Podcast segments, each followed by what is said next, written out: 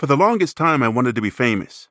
An actor, sure, but I would have been okay with Nobel Prize-winning poet or a well-known orchestra conductor, you know, with the crazy hair. Globally recognized. This is the curse of a lot of kids who are told that they were gifted, institutionally special. From age nine to thirteen, I was pulled out of my regular classroom one day a week and bused to a place for nerds who tested well. We weren't doing high-level math or composing symphonies. I think one semester I created a board game. Another time I teamed up with some other kids to build a robot, which barely functioned. It doesn't matter. The point is, this instilled in me a sense of destiny, that I had a voice, an important voice, and that voice would contribute something meaningful to this world. Then life happened, a series of disappointments in my teens, twenties, thirties, and I understood this destiny wasn't in the cards for me. But then one day, kind of on a whim, I set up a home studio and tried to become a voice actor, audiobooks specifically. And it worked. I found my voice. Not globally recognized by any means, but personally meaningful. I was getting work. I was getting noticed for that work. But then, another disappointment. I went to record one morning, and after a few minutes, I could barely speak. The voice I had was gone. And even after weeks, months, years, it refused to come back. I was silenced.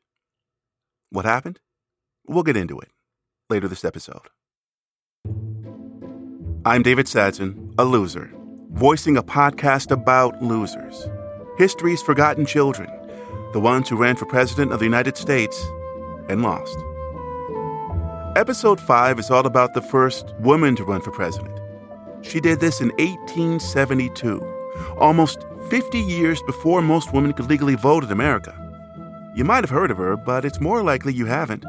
You see, she was raised with a sense of destiny, and she too found her voice, a voice that rang out so far and wide, for a while virtually everyone in America heard its call. Some people liked what they heard, many people didn't. And as that voice became more outspoken, more notorious, as that voice eventually proclaimed a candidacy for president, the people who didn't like that voice used every tool at their disposal to quell it, which, for the most part, they did. This is the story of a woman ahead of her time. This is the story of destiny silenced. This is the story of Victoria Woodhull.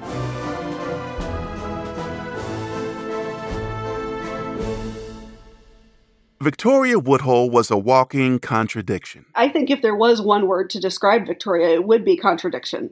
This is Nicole Evelina, author of Madam Presidentess, the story of Victoria Woodhull, America's first female presidential candidate. Her book, Madam Presidentess, is a work of historical fiction, heavily informed by actual events.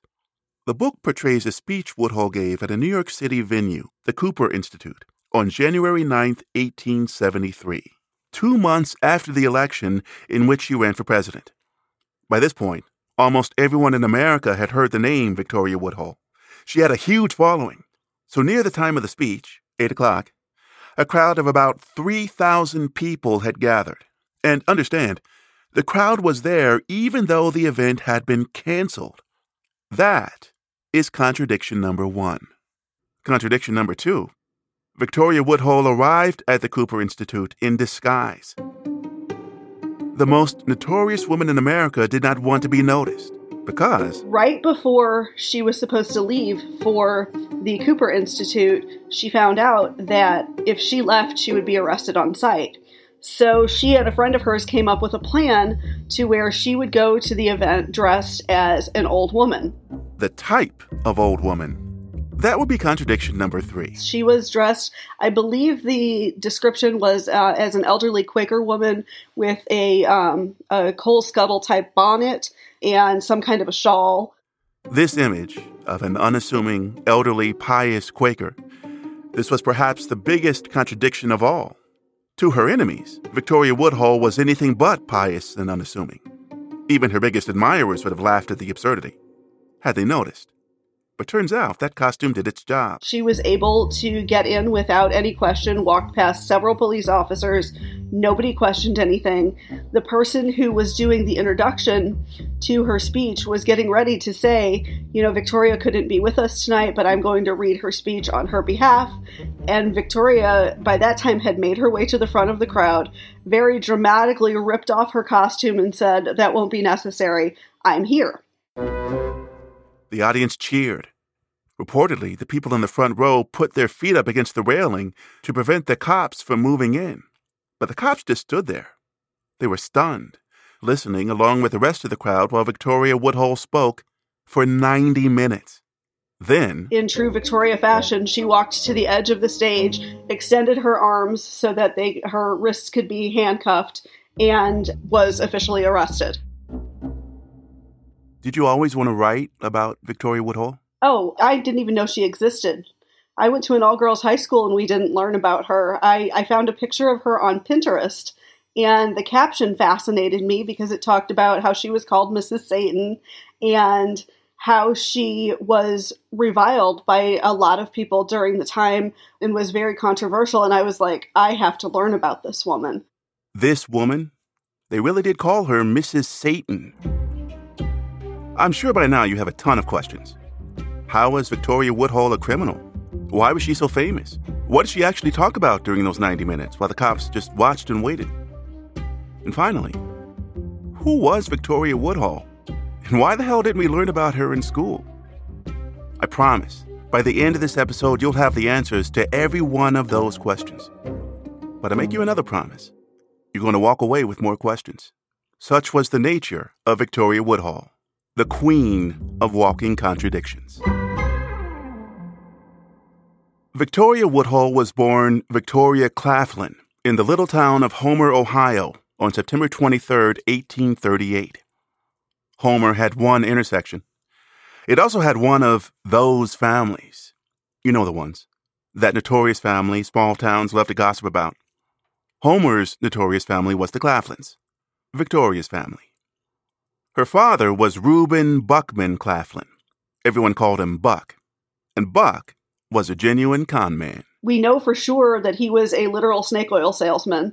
He sold all kinds of miraculous cures for cancer. Her father was, quite frankly, really a, a failure at business. That second voice you just heard was Doctor Terry Finneman. I'm an associate professor of journalism at the University of Kansas. And the author of Press Portrayals of Women Politicians, eighteen seventies to the two thousands. She'll be helping us tell the story along with author Nicole Evelina. So we've got Victoria's father, Buck, the con man. Then you have her mother, Anna.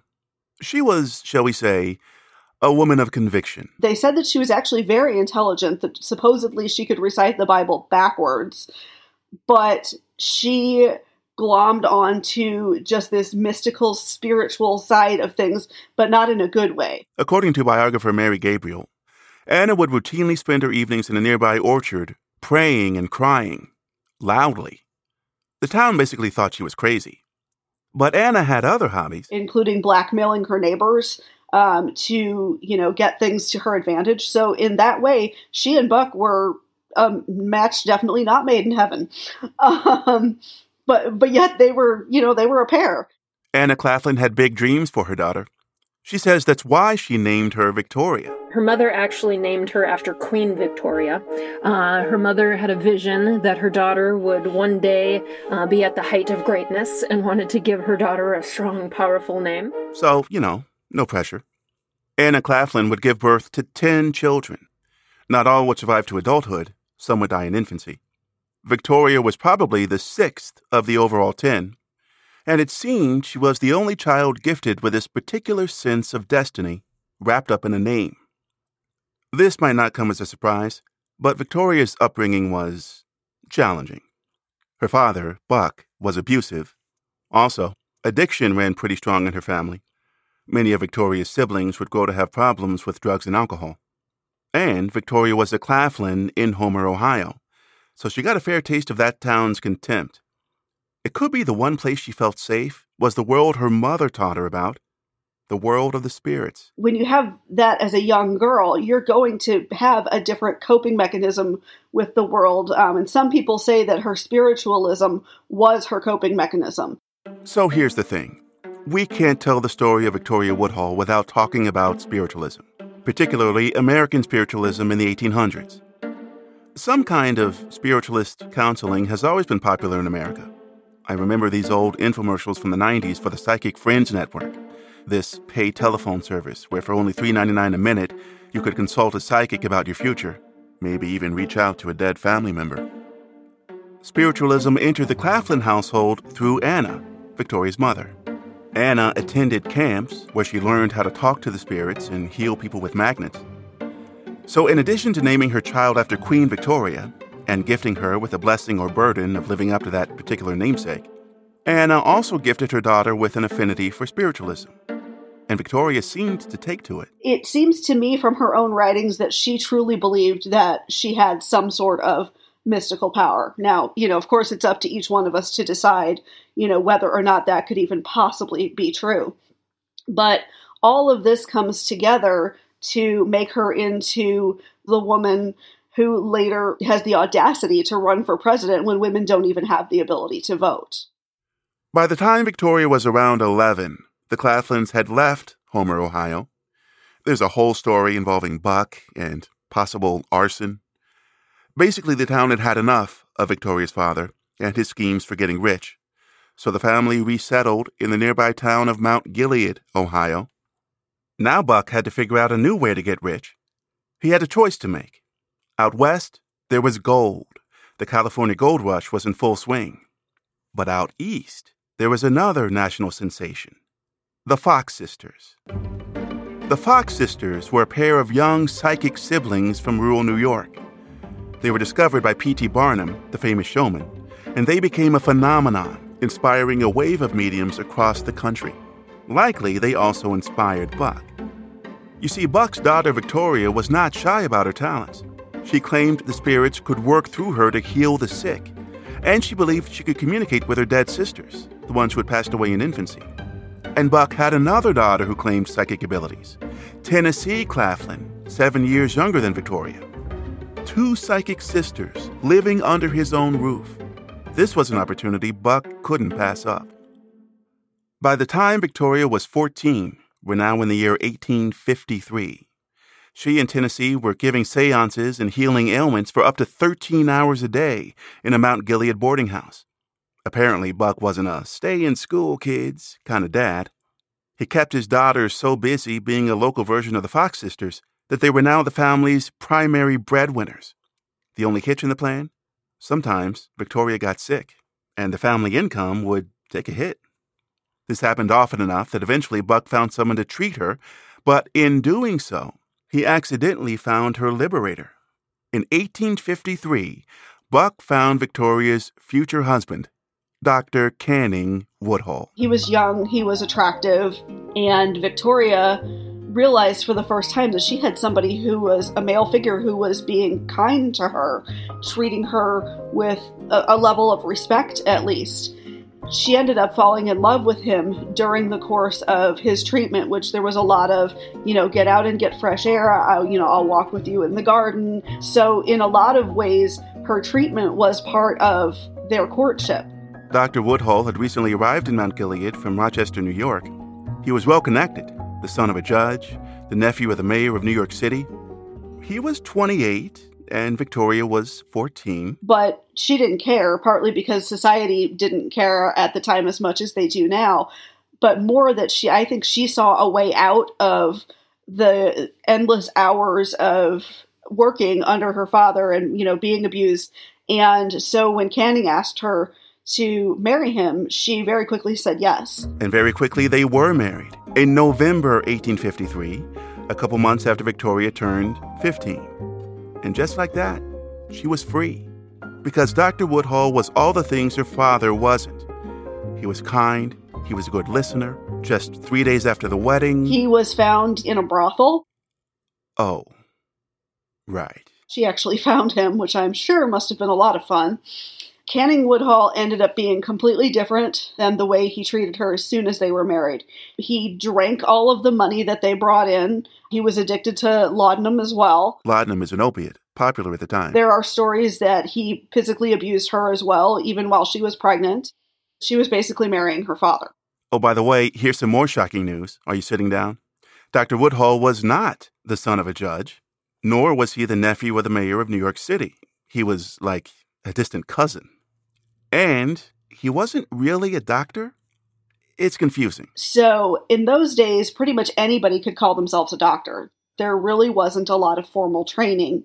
Suffice it to say, he didn't have much of a medical practice or income. So she ends up being married by the time she's fifteen years old to this man who is way older than her um, and is really not a doctor and instead is a womanizer and an alcoholic. Making matters worse, for most women in the eighteen hundreds, once you got married, you were stuck.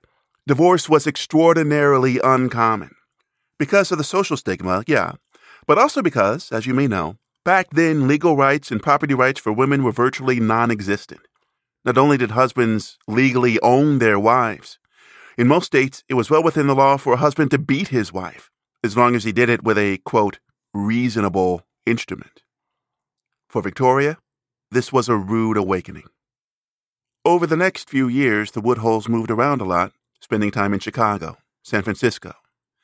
The moves tended to be about money, chasing an opportunity or running from debtors. It would often be up to the teenaged Victoria to figure out ways to make money, which was tricky. It's not like women could just go out and get a job, like a regular job. During this time, women really didn't work, right? They were only supposed to be wives and mothers. Starved for options and missing her sister Tennessee, Victoria insisted on returning to the Claflin clan. By age twenty-one, in the year eighteen fifty-nine, she had moved back home and rejoined the family business as a spiritual healer and medium. While certainly unusual, this work was one of the few socially acceptable ways for women at the time to make money. Enough people saw it as either frivolous or religious adjacent. The thinking was, if anyone was going to do it, it would be women, while men like P T Barnum could profit as their promoters. But more crucially, spiritualism gave Victoria something few women had at the time, something which would arm her in battles to come. It gave her a voice. It gave women the power to speak in public, because at the time, a woman who chose to give her own opinion in public was uh, said to bring shame upon her whole family. But if a woman was a spiritualist, she could speak because it wasn't her doing the speaking, it was the spirit speaking through her. Soon the Claflins were traveling caravan style, not just through the Midwest, but some border states and southern states, too. They were selling hope in the form of miracle cures, talking with the dead. The family had perfected the art of making money off of the chaos of the Civil War, and they made a lot of money. But for Victoria, amid the exploitation, there was revelation. When people met privately with a spiritualist, they said things normally left unsaid. Victoria would later give voice to the steady march of women she counseled, who confided about their quiet suffering, trapped in loveless, often abusive marriages. The term domestic violence, in the modern sense, wasn't even around until the nineteen seventies, so safe to say there were no surveys measuring how common it was in the eighteen sixties. But Victoria counseled enough of these women to suspect it was pervasive. As a result of these conversations, and Victoria's own terrible and abusive marriage to Doctor Canning, the drive and, frankly, anger that began to burn in Victoria would later fuel her rise to prominence, her involvement in the women's rights movement, and her run for president. But before all that could happen, this drive took on the form of raw, reckless lust. A lust for blood. Colonel Blood. Victoria's meeting of Colonel James Blood It couldn't have been more different than Canning. Uh, at the time, Victoria was living in Saint Louis, and she was running a healing clinic, and Colonel Blood was seeking healing for his wife. twenty-nine-year-old James Harvey Blood was also a spiritualist. He had several bullet wounds in his body, souvenirs from the war. He also had penetrating black eyes, and a wife and children, but those eyes. They kind of had a love or lust, if you will, at first sight experience. And Victoria's fanciful um, phrasing of it is that, you know, it was a spiritualist thing because he was a spiritualist and so was she, that they were betrothed by the powers of the air. So it was almost like a, a, a, a spiritual marriage. I mean, it really sounds like an excuse for the two of them to go, hey, we really like each other. Let, let's do the things before marriage that are supposed to come after marriage. V- very scandalous at the time. Victoria, now twenty-six, decided right then and there to change her fate. Societal convention be damned. There was no plan, nothing rational about the act. She and Blood ran away together. Yes, leaving their families behind. By now, Victoria had two children with Canning. And why not? America was reeling from the recent Civil War, the assassination of Abraham Lincoln. The world had broken. So the two lovers got a wagon and rode the chaos in a fornication, fortune-telling frenzy throughout the Midwest. Eventually they returned and got married, although the records are spotty in that respect. This marriage to Colonel Blood would have a huge impact on events to come. Victoria's prior marriage to Canning Woodhull would also have a lasting impact, for very different reasons. Victoria would not change her name from Woodhull to Blood. According to her earliest biography, a work she personally oversaw, the Woodhull name was at this point a quote-unquote business property. So she kept it. Okay, I'm going to need you to brace yourself. Double-check your seatbelt if you're in a car, because now our story is getting wilder. In the year eighteen sixty-eight, two years after marrying Colonel Blood, Woodhull moved to New York City. She says her spirit guide told her to go there.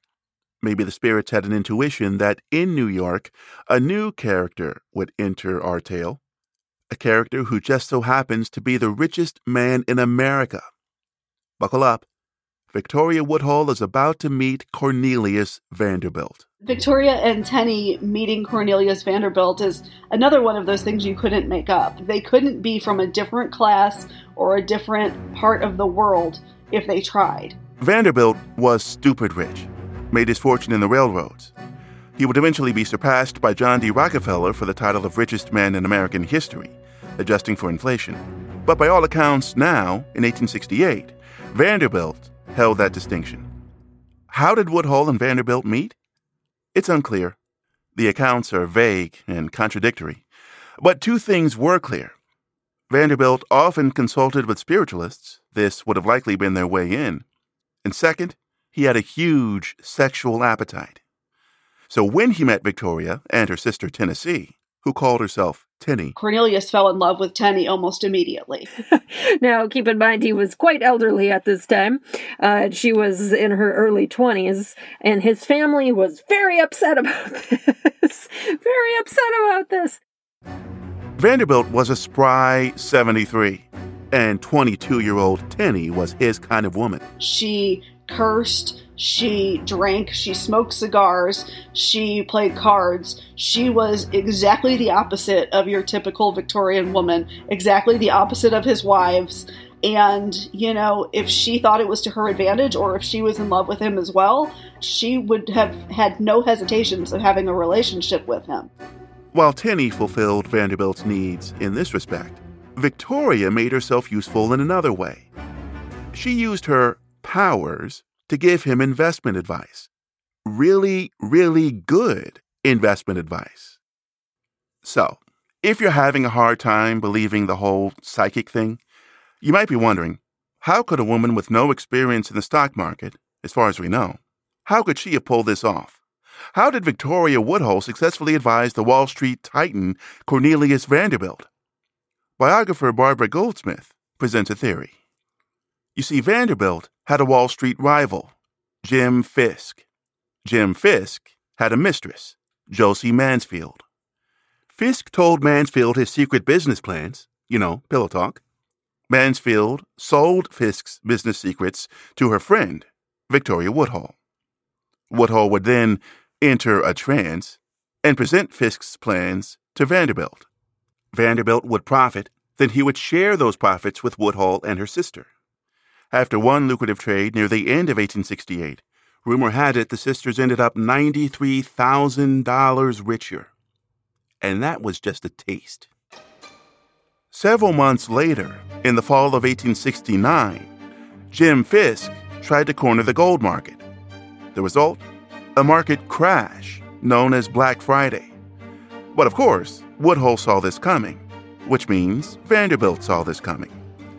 A lot of investors lost their fortunes on Black Friday, but Woodhull and Vanderbilt made a killing. By the end of eighteen sixty-nine, Woodhull was up seven hundred thousand dollars. In today's money, that's around fifteen million dollars.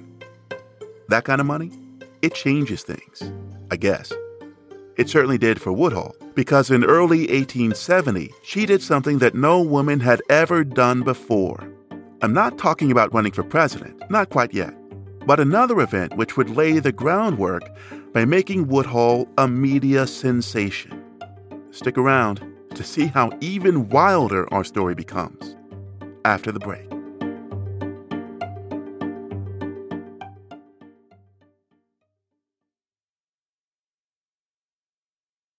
In a lot of ways, the pandemic was a nightmare. But for people like me, voice actors with home studios, the shutdown was kind of good, at least professionally. Commercial recording studios, meaning the non-home studios, were closed. At the same time, there was this huge demand for all kinds of entertainment, anything to distract people through the shutdown. Suddenly, I started getting so many offers for audiobook work that when my day job laid me off that summer, I didn't sweat it. I was ready to quit anyway. This was the good part of the story I teased you with at the beginning of this episode. Finally, I had a meaningful career, working from home in my little Brooklyn apartment. For the first time in a long time, I was winning. Until the day I could barely speak. That day came a year into the pandemic. By now, the world was looking better. The vaccine was out. Things were opening up again. But I was struggling, unable to work, canceling my commitments. I could speak casually, but I couldn't speak clearly enough for long enough to record a whole book. My tongue would get all twisted. Working in voiceover is like being a vocal athlete, and recording an audiobook is like running a marathon with your mouth. Now, vocally, the best I could do was walk a few blocks before stumbling. I spent the better part of the next year seeing specialists. No one could tell me what was going on. I gained thirty pounds. I was depressed, and I was pissed. Why was this happening to me? Why now? And then, as if things weren't bad enough, I lost my little Brooklyn apartment in a fire, the story I told you in episode one. You might be listening to this and thinking, man, that sucks, but at least his voice is better. He must have gotten it fixed, right? Wrong. To this day, the problem persists. What you're hearing now is the result of a lot of editing and taking a lot of breaks. There. My secret's out, and part of me is terrified I've just ruined your whole perception of this podcast. Or maybe I'm just afraid of being seen as weak. But then why did I make a whole podcast just to brand myself as a loser? All right, enough therapy. After the fire, jobless, homeless, I left Brooklyn and moved back in with my mother. But my desperation to move back out fueled my denial. So like a man possessed, I set up another studio in her spare bedroom. I was thinking, maybe I just needed a break. Maybe this past year of not working was enough time to heal. So I tried again. Barely made it through one book. Had to cancel the next one. The symptoms get worse the more I push it. I couldn't deny it anymore. The very act of using my voice was crippling my voice. Poetic, right? I see the same poetry in Victoria Woodhull. This is what drew me to her story. After finding her voice, she too would be silenced. But I'm getting ahead of myself. Trust me, there's a lot more to say about Victoria Woodhull. So let's get back into her story. After growing up the daughter of a con man, Woodhull understood that few things in American society spoke louder than money. So in early eighteen seventy, she built herself a Wall Street megaphone. Victoria and Tenney, along with Colonel Blood, opened their own investment brokerage, the firm of Woodhull Claflin and Company, making the sisters the first female stockbrokers in American history. The announcement spread like wildfire. On their opening day, thousands gathered outside the front door to see the lady brokers. To tell us about it, once again, Terry Finneman and Nicole Evelina. Some of the press noted that, you know, they were very agreeable in their manners. which is such a nineteenth century thing to say, uh, and talked about, you know, the huge number of people who were very curious about what was happening uh, and going down there. Men going, how in the world could these women be in this all-male sphere? How dare they? People were aware of her background in spiritualism. Uh, people were found them to be kind of sketchy and and weren't really sure what to think, and then really dismissed their prior work in spiritualism as, you know, all humbug. So um, she had very mixed reaction, but people definitely found her to be a curiosity. An image was emerging about Victoria Woodhull in the press. But Woodhull wasn't shy about presenting her own image. Just check out her photographs. You will notice in all of them that Victoria has short hair. There's one that's my favorite picture of her. She's actually wearing a top hat um, along with her dress. And I've seen a version that was colorized that I thought was absolutely beautiful because it brought out, you know, her brown hair. And that particular artist gave her blue eyes. I don't know for sure if that's historically accurate or not. Some people describe her as more mannish. That was the, the term used at the time. I think we would we would say that she looked a little more masculine. But I think a lot of that is because of the choices that she made, not necessarily because of her features. Woodhull's choices had won her a measure of freedom, first from Buck and the Claflins, then from her first husband, Canning. With greater independence came a greater exposure to new ideas. And at this time, there were a lot of ideas in the air. An emerging labor movement, education reform, prison reform, free love. More on that later. According to biographer Mary Gabriel, it was Colonel Blood who gave Woodhull her first meaningful introduction to many of these reforms. She began soaking up the ideas, and she was immediately drawn to one movement in particular, the women's rights movement. Many people are familiar with eighteen forty-eight and the Seneca Falls Convention, uh, when a number of prominent women and some men came together uh, to declare that women should have more rights in this country. Of course, not long after that, um, the Civil War came and the country was occupied with that. During the Civil War, women's rights activists suspended their national conventions and, to varying degrees, focused on the abolition of slavery. They would resume their conventions in eighteen sixty-six, after the war. But by eighteen sixty-nine, the movement would split into competing factions. When Woodhull began checking out the movement, she saw too much arguing and not enough action. She said as much in a column for the New York Herald just a few months after she and her sister became stockbrokers, writing, "While others prayed for the good time coming, I worked for it. While others argued the equality of women with man, I proved it by successfully engaging in business. I therefore claim the right to speak for the enfranchised women of this country. I now announce myself as candidate for the presidency." You heard that right. In her column, published on April second, eighteen seventy, Victoria Woodhull added a new megaphone to her arsenal: a presidential campaign. Victoria decided to run for president to try to bring the issue of women's suffrage into the national public spotlight, because at the time, there really wasn't a lot of interest in it outside of suffrage circles. And so she wants to take this increasing power that she's gotten, and as as she noted, not just talk, but actually action. Let's actually have change. When you have this presidential platform, it gives you more attention and it draws more attention to your cause. What did that attention look like? Like, what was the reaction to her announcing a run for president? There were some newspapers that actually did give her credit, like in that New York Herald article I quoted earlier. But for the most part, while people certainly noticed, nobody took her seriously. The press at this time is predominantly white men, of course, with a very patriarchal perspective. And so it's not overly surprising that she would be mocked and ridiculed in the press. Since this was only eighteen seventy, and the election was two years away in eighteen seventy-two, the full extent of her vilification in the press was yet to come. But for now, Woodhull was refusing to be a mere background singer in the women's movement. By opening her own brokerage, then announcing a run for president, all in the span of a few months, her voice was punching through the noise, to the surprise of the movement's leaders. Woodhull surprised them again a few months later, when she made history again. Yeah, Victoria testified before the House Judiciary Committee of Congress in eighteen seventy-one. January eighteen seventy-one. January eleventh, eighteen seventy-one, at ten a.m., to be precise. The date and time is significant because this was the same morning as the opening session of the annual N W S A convention. That's the National Women's Suffrage Association. The N W S A was the so-called radical wing of the movement, and its leaders, like Susan B. Anthony, Isabella Beecher Hooker, and others, were in Washington, D C to attend this convention. But when they saw the newspaper announcement about Woodhull planning to testify to Congress on the topic of women's suffrage, they postponed their opening session to see her testimony, partly out of solidarity, partly out of curiosity.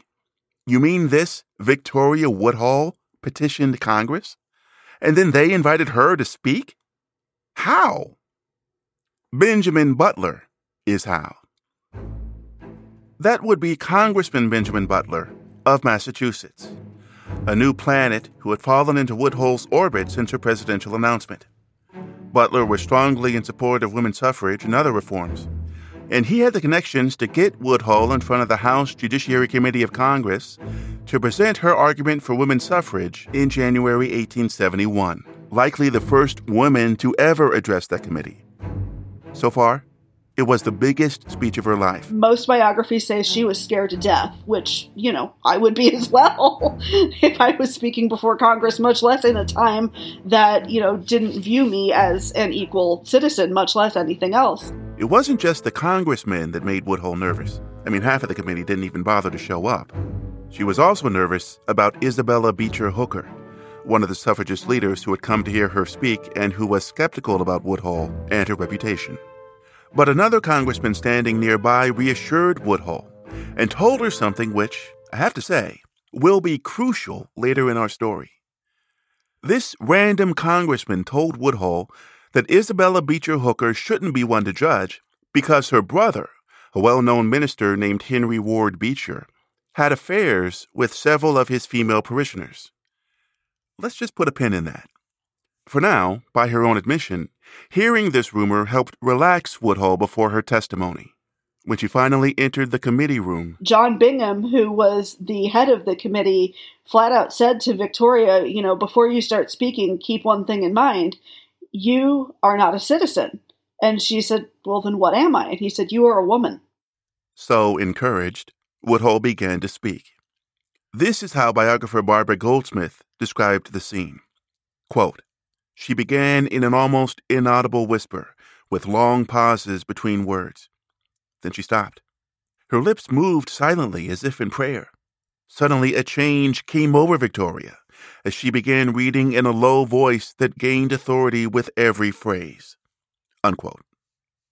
As a nondescript committee room full of congressmen, the ones who cared enough to come, and suffragists and members of the press all bore witness, Victoria Woodhull found her voice. Three things happened as a result of Woodhull's testimony. A couple days later, the Judiciary Committee responded, saying, thanks, but no thanks. Her proposal was tabled. The second thing that happened, Woodhull's status as a leader in the women's movement was no longer in dispute. Susan B. Anthony stated as much in her admiring speech, which concluded that year's N W S A convention, saying, to Victoria C. Woodhull, we owe the advancement of our cause. The third thing that happened, well, in the press and on the lecture circuit, Victoria Woodhull became a rock star. People knew who she was. She received nationwide press coverage. And so she has this momentum from being involved with these prominent suffragists, from her testimony before Congress. She has started her own newspaper because she feels like the mainstream press is not giving a fair shake to her or to the women's rights issues. And so she is becoming a phenomenon. The newspaper she had founded, along with her sister and husband, was called Woodhull and Claflin's Weekly. The paper would put in writing what would essentially become the substance of Woodhull's campaign platform, attacking corporate corruption, promoting reform in the nation's education and political systems. And one idea so provocative, so challenging to the sensibilities of the day, that it overshadowed all others. This idea was known as free love. She felt like when two people fell in love, they were married. When two people fell out of love, they were no longer married. The government should not be involved, and religion should not be involved in marriage whatsoever. And this, of course, boils down to her own situation, where she was trapped in a marriage um, that she didn't want to be in, and really had no rights, um, and was ostracized for trying to think that she should be able to get out of it, right? She flat out said, I can take any partner that I choose at any time, and it's perfectly fine. Yeah, love whoever you want, whenever you want, and however long you want. So you can imagine what people thought about this in eighteen seventy-two. One of the nicknames the press called her will give you an idea. Missus Satan. Free love was not a new concept. The women's rights movement had been calling for changes in laws around marriage and divorce for a while, and the phrase itself was coined by the writer Henry David Thoreau a few decades earlier. But Woodhull arguably became its most well-known promoter at the time. She also pointed out the hypocrisy that while society claimed to be scandalized by the idea, free love was already widely practiced and quietly accepted, as long as you were a man. Wall Street moguls like Cornelius Vanderbilt or Jim Fisk could parade around their mistresses. A famous preacher like Henry Ward Beecher could sleep with his parishioners, according to the rumor Woodhull heard back in Congress. But the notion that a woman could sleep around, or even just have a series of different committed monogamous relationships, went against everything mainstream society deemed good and proper, threatening to tear down the social order. So in the spring of eighteen seventy-one, months after her January appearance in Congress, as Woodhull's voice grew louder, so did the effort to silence her. I could talk at length about all the criticism flung at Victoria Woodhull, but my voice can only take so much. For now, it's crucial to understand that when it came to fighting back against her critics, Woodhull wasn't shy. And especially for a woman of her time, right? When women are basically supposed to be seen and not heard. And for her to not only be out there, but when she's getting attacked, or, you know, rather than wilt and like go back and be embarrassed, and sh- she's out there. I mean, right. The amount of bravery and guts that that took, it's just, it's hard to fathom. Amid all the hate, there was one criticism of Woodhull's run for president, which was valid and undeniable. But ironically, almost no one pointed it out. Technically, she wasn't qualified.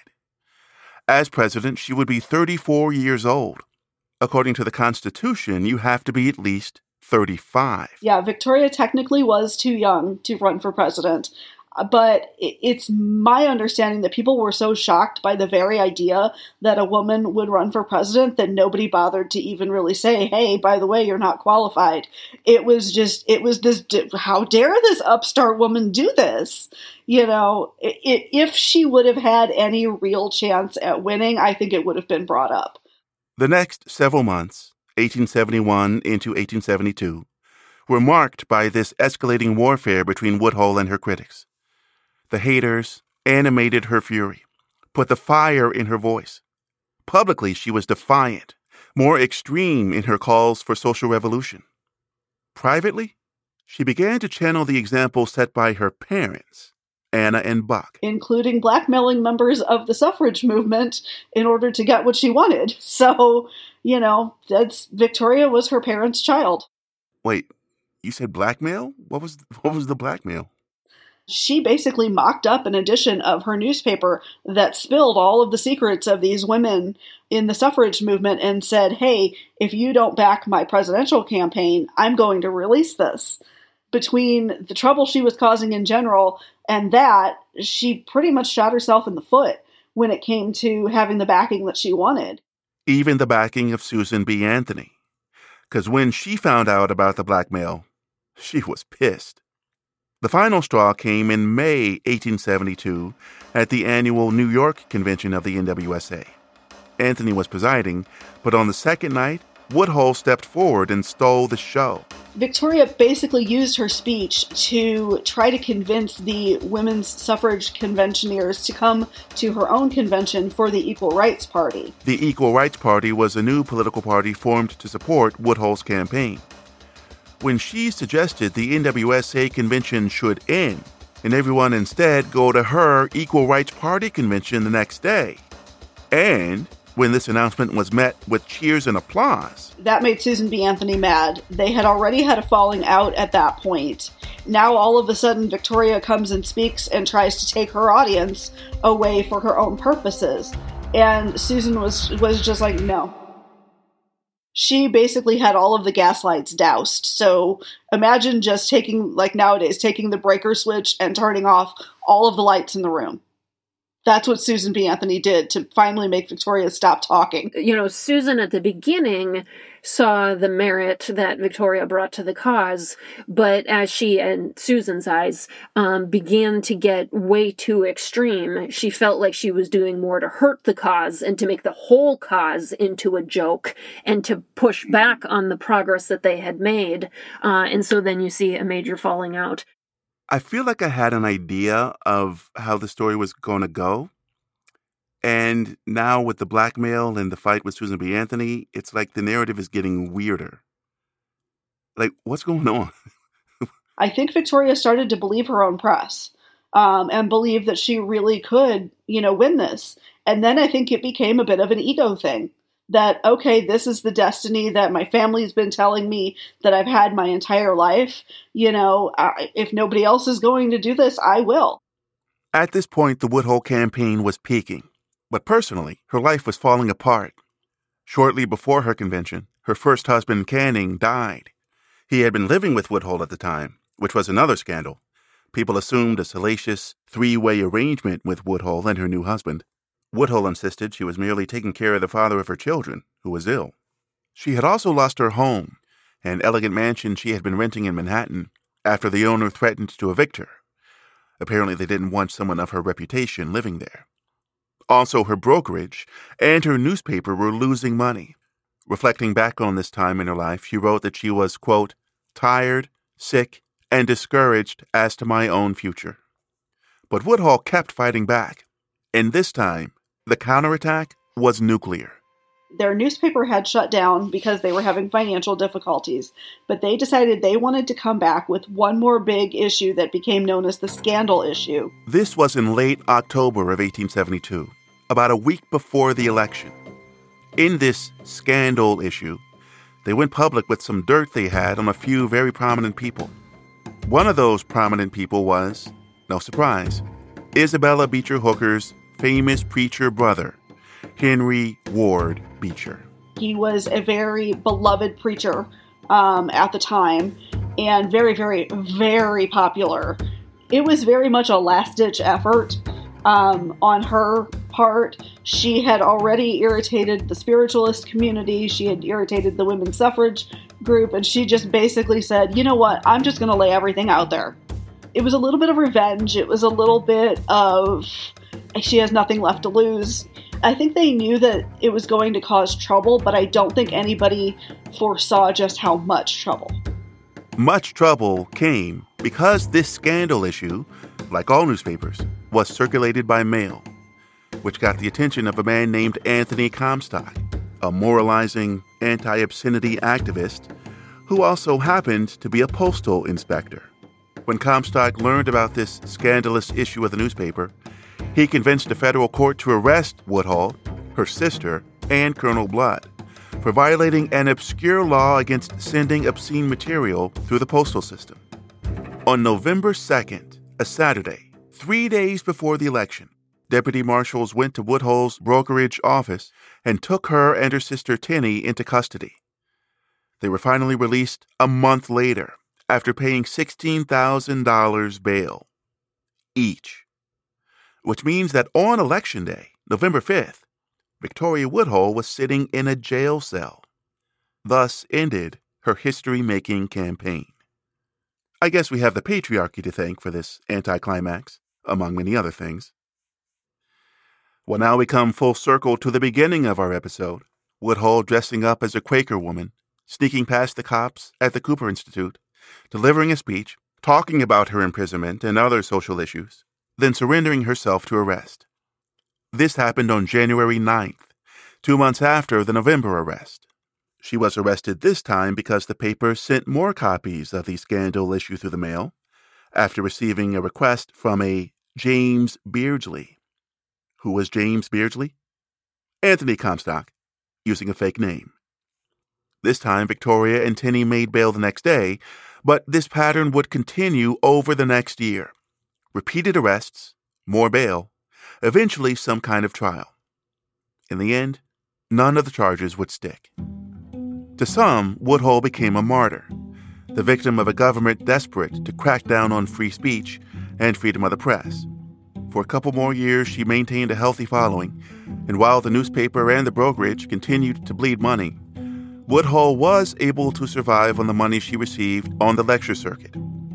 But she was no longer invited to speak at a women's convention. Yeah, um, you know, Susan B. Anthony um, and some of those major suffragists are a key reason why Victoria Woodhull is forgotten today. Um, because when they were writing their history of the suffrage movement, they wrote her out. If you read the history of the women's suffrage movement, it's like a five or six volume series that was written by Susan B. Anthony, Elizabeth Cady Stanton, Matilda Jocelyn Gage, and a couple of other women. Victoria is literally a footnote. They were like, we don't even want to deal with her. And so Victoria Woodhull was officially silenced.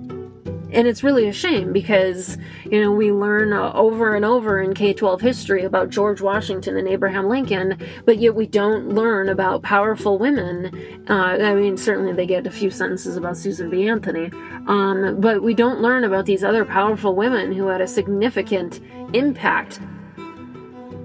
In the movie of her life, the story would likely end here. The tragic arc of a pioneering woman who fought the good fight of a person way ahead of their time. But reality is messier than fiction. Because in real life, Woodhull goes on to live a whole other chapter. She divorced Colonel Blood, moved to England, married a wealthy banker there. She got new hobbies, automobiles, eugenics. She lived out the rest of her days overseas until she died at the age of eighty-eight. Before she died, Woodhull made a few trips back to America, and she actually ran for president two more times, in eighteen eighty-four and eighteen ninety-two. But she only got a fraction of the support she had in eighteen seventy-two. It might have been because by this point, Woodhull had publicly repudiated the one issue that made her so notorious: free love. In January eighteen eighty-one, she published a single-issue newspaper called Woodhull and Claflin's Journal. In this publication, she addresses her earlier newspaper's support of free love, writing, "Articles favoring free love appeared without my knowledge or sanction," and also writing, "I now openly vow that during no part of my life did I favor free love even tacitly." What the hell? Biographer Mary Gabriel describes the overall tone of this article as, quote, frantic and rambling.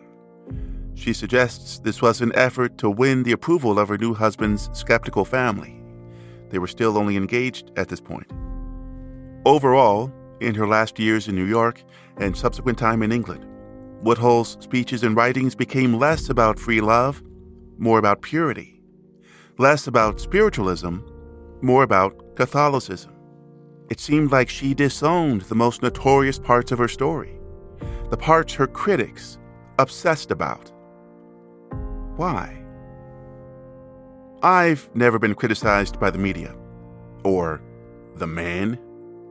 I don't know what that's like, but I do know what it's like to be seduced by my own relentless self-criticism, the mantra within saying I didn't deserve happiness, success. You hear that criticism enough, you start to believe it. I won't presume to say this is what happened to Victoria Woodhull, but I wonder, after being thrown in jail, erased from the history of the women's movement, did Woodhull decide to finish the job, silence her own destiny? Before this podcast, I would have thought such a thing wasn't possible, but now I see that for one fleeting moment, when life was going well, I dared to think of myself as a winner. And only a few years later, here I am proclaiming myself a champion of losers. How poetic. Special thanks to Professor Terry Finneman, author of Press Portrayals of Women Politicians, eighteen seventies to the two thousands. Special thanks as well to author Nicole Evelina, the author of Madam Presidentess, Check out both books to learn a lot more about Victoria Woodhull. I also drew heavily from two biographies. Other Powers, The Age of Suffrage, Spiritualism, and the Scandalous Victoria Woodhull by Barbara Goldsmith, and Notorious Victoria by Mary Gabriel. As you can imagine, there's a lot more detail to her story. And special thanks to you for listening to this episode, which is the last episode of Winning and Losing. For now, keep an eye on this feed for future episodes and seasons down the line. If you haven't yet heard the prior four episodes of this season, check them out. Winning and Losing was produced by me, David Zadden, with dramaturgy by Doctor Shane Breaux, additional assistance by Brian Waddell, and the amazing support and feedback of many others. Music by Artlist.